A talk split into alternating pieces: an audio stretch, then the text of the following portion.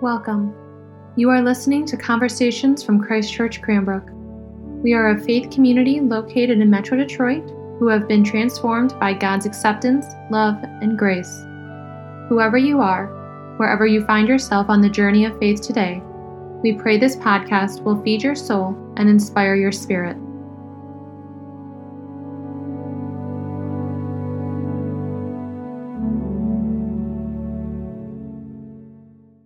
I speak today as a sinner to sinners, as the beloved of God to God's beloved, as one called to bear witness to those called to bear witness. Amen. Amen. There is no mystery in the fact that the church is going through a reformation, a fundamental change. You can see it in the patterns of believing and belonging in the attendance, in the way certain smaller churches are disappearing and other churches are going through difficulties. The church is going through a reformation, a change. And this is undeniable. It's something that we ignore at our peril. Whether we acknowledge it or not, whether we know it or not, things are changing for us. And it doesn't matter how well resourced you are, or how powerful you think your faith is, or what you think is going on, nothing, there's nothing we can do that can escape that crucible that we're going through as a faith. And this is an undeniable fact. You see it in everything we would say about God and about Jesus about the Christian life. This is an undeniable fact. The church is like a crustacean or a crab that is starting to break free of its outer shell.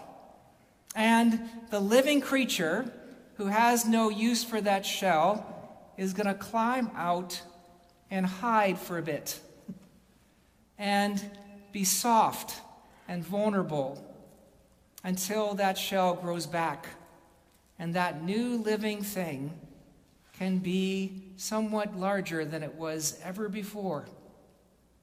The church is going through a reformation, not merely a change in the casing of everything, but a time in which we are driven back to the very beginning of what we want to say about God and about Jesus and about the Holy Spirit and the Christian life. Now, all of what I've just said to you was written by Dietrich Bonhoeffer, a martyr for the faith, in 1944. In fact, he added a couple of words. He said, To try to engage in any elaborate acts of self preservation is futile. All that we can do as Christians is dedicate ourselves to prayer and righteous action. Bonhoeffer was about a half century or maybe a century too early, but certainly his words ring true today. And one of the most beautiful things about this process of reformation is it allows us not only to engage in prayer and righteous action, but it also gives us an invitation to be absolutely crystal clear about what is the gospel.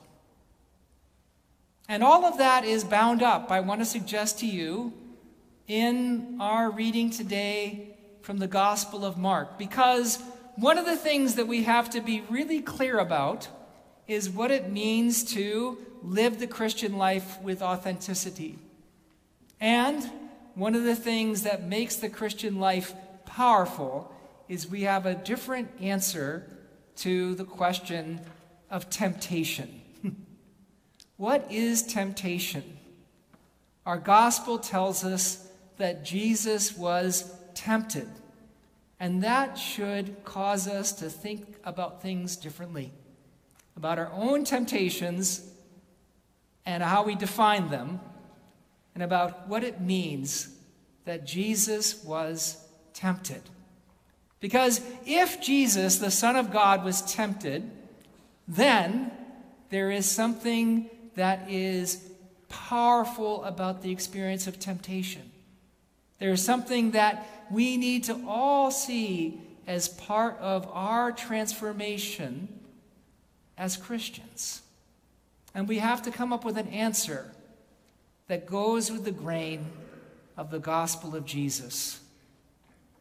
For too long, the church has answered the question of temptation by pointing to things that most people were least likely to do and pointing their fingers and then saying, Aren't we glad we're not them?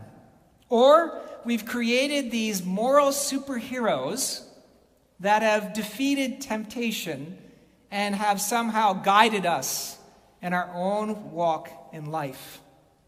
In contemporary art and also classical art, it was customary to actually paint the image of St. Anthony the Great, a third century saint who um, was known for his ability to defeat temptation and the devil. Anthony was born in Egypt and he moved into the, into the wilderness and he shut himself up as a hermit, one of the first people to actually pull within as a Christian. And he had people come to see him and ask for questions as to how to defeat temptation in their lives.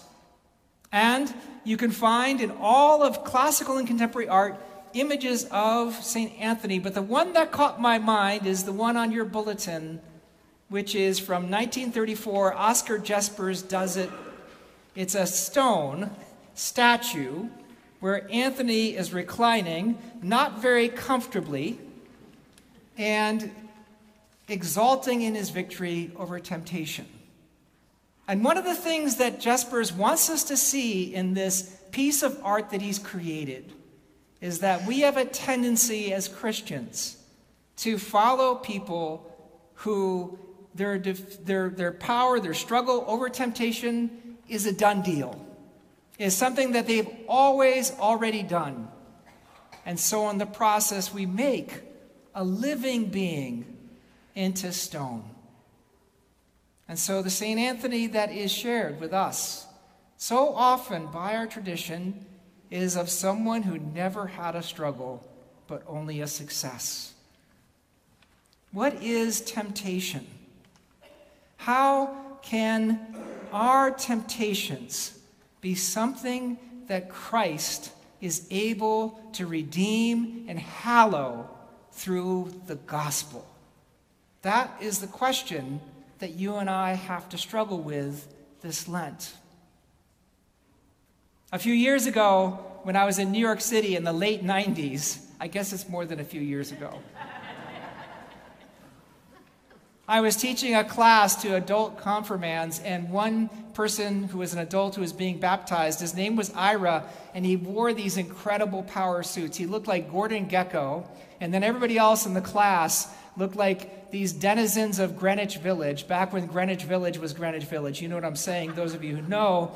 And we were all sitting there, and I decided to get interactive. I was, you know, 30 years old. What am I going to tell these people about sin? And so I said, Well, what is sin? And someone raised their hand and said, Sex. And I turned around and I wrote it on the whiteboard. Excellent. Get some interaction. What else? Drugs. And I turned around and I wrote it up on the whiteboard. I said, What else? And someone said, Rock and roll. And I turned and I wrote up on the whiteboard. But then Ira was sitting in the back with his arms folded, and I was getting nervous. So I called him and I said, Ira, what do you think? He said, None of those things are sin to me. None of those things are evil in themselves. There's nothing wrong with rock and roll. There's nothing wrong with sex. There's nothing wrong with drugs. It's when those things become a God that they have power over you. And I am tired of letting those things be a God to me. And that's why I want to be baptized. This was one of the most beautiful definitions of sin and temptation I've heard in all my years of ministry. What is temptation? I think it's more than just the um, obvious things that you and I would come up with cinnamon buns, things like that, earthly things, too much chocolate, the things you are really attached to. I think that temptation gets at something deeper. When I bought my iPhone, I was told by the person at the Genius Bar, which means, of course, he is an authority and you have to listen to him because he's a genius. He told me, don't turn off the iPhone ever because you don't want to wear out the button. And I believed him.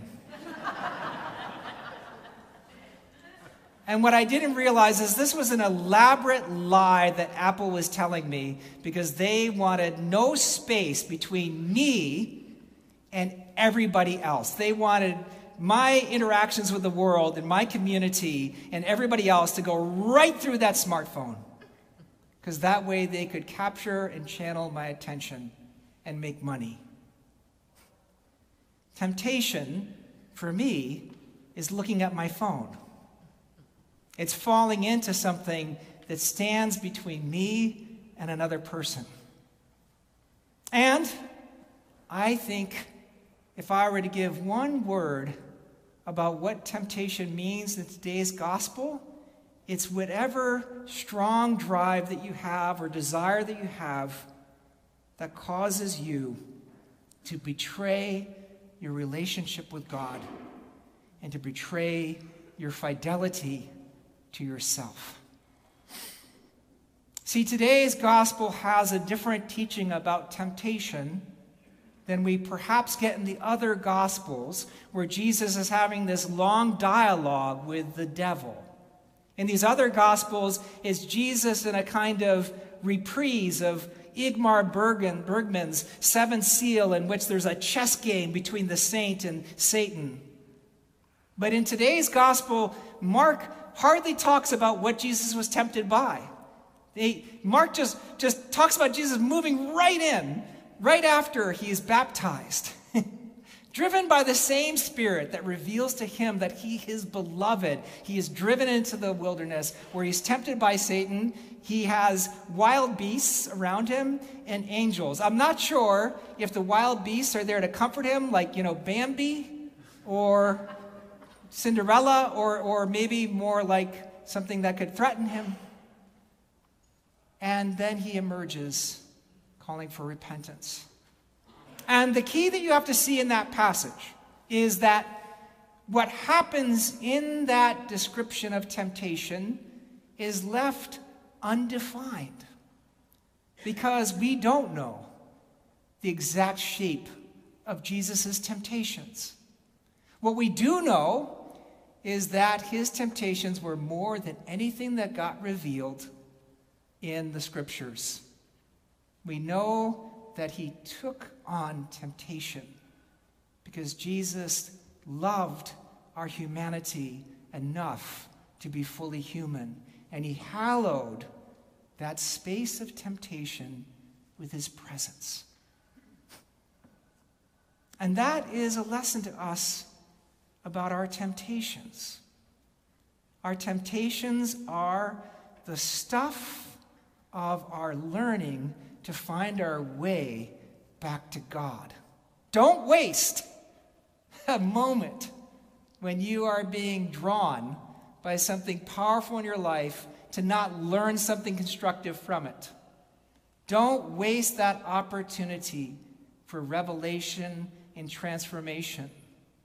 Years ago, when I did the Ignatian exercises, one of the things they would have you do is you'd have to confess your sins but you would also have to you'd have to name the grace that you are seeking and the grace that is found in that sin. The thing you wanted when you followed that temptation and the grace of that temptation itself. The way that temptation was teaching you something powerful about your relationship with God and your relationship with yourself. Hmm. The other thing I want you to see in today's gospel is that everything comes from the same Spirit who says to Jesus, you are the beloved. Everything that we experience in temptation comes out of that deep fidelity of God to humanity, of Jesus to you. Because through the Christian faith, the good news of the gospel is that you and I have the same title, beloved, as Jesus has. That everything that has been given to the Father, so we receive, we read in the Gospel of John, everything that has been given to the Son has been given to us in terms of us being beloved. You and I can claim the title of being beloved. And this is important when it comes to temptations because I think one of the things that is a cancer to our spiritual lives is the shame we feel because we are drawn powerfully one way or the other.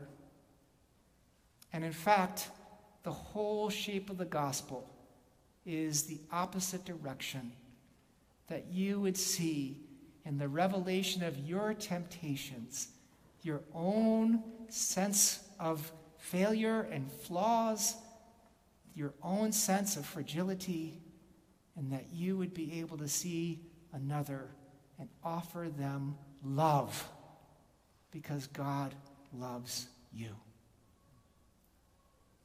So, see in our reading from Mark a teaching of temptation for our time. To name whatever is getting in the way of your relationship with God whether it is the temptation to work without ceasing, and so as to prove yourself to others, or whatever shape it takes in your life.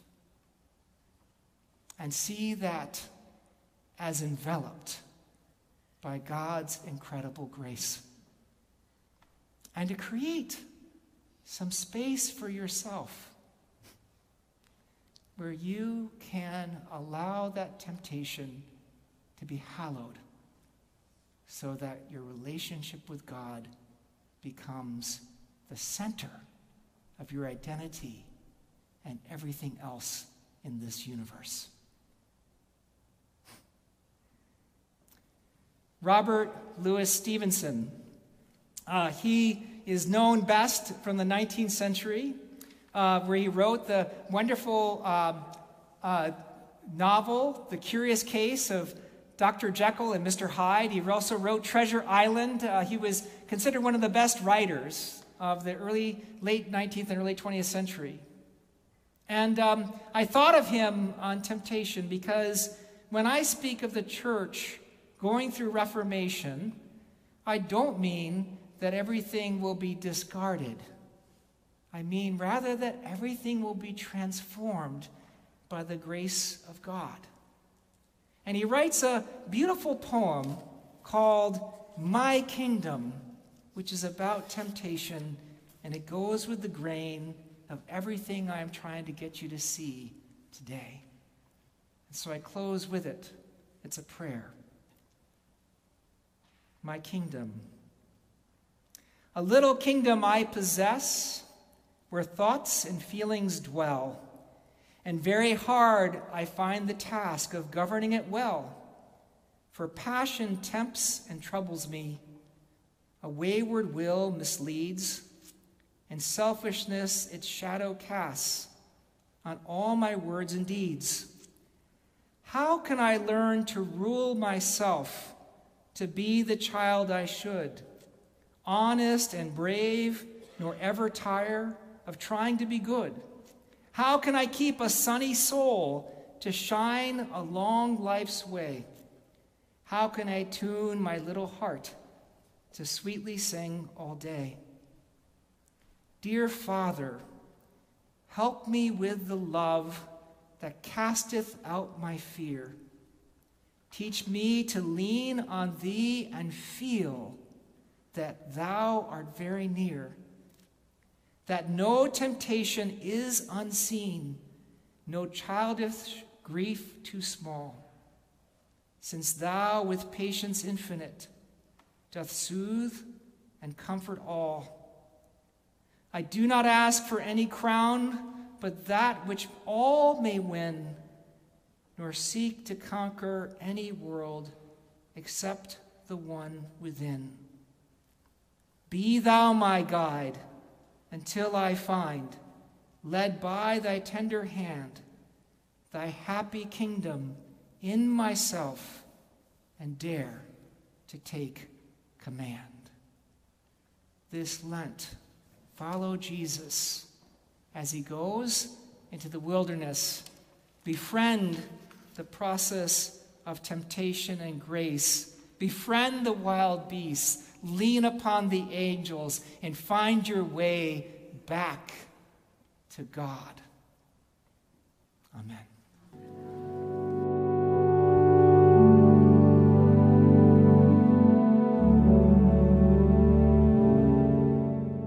Thank you so much for listening to Conversations at Christ Church Cranbrook. To learn more about our mission, worship services, and learning opportunities, please visit us at christchurchcranbrook.org. You can find us on Facebook and Instagram at Christchurch Cranbrook. We look forward to you joining us again, and may God bless you now and always.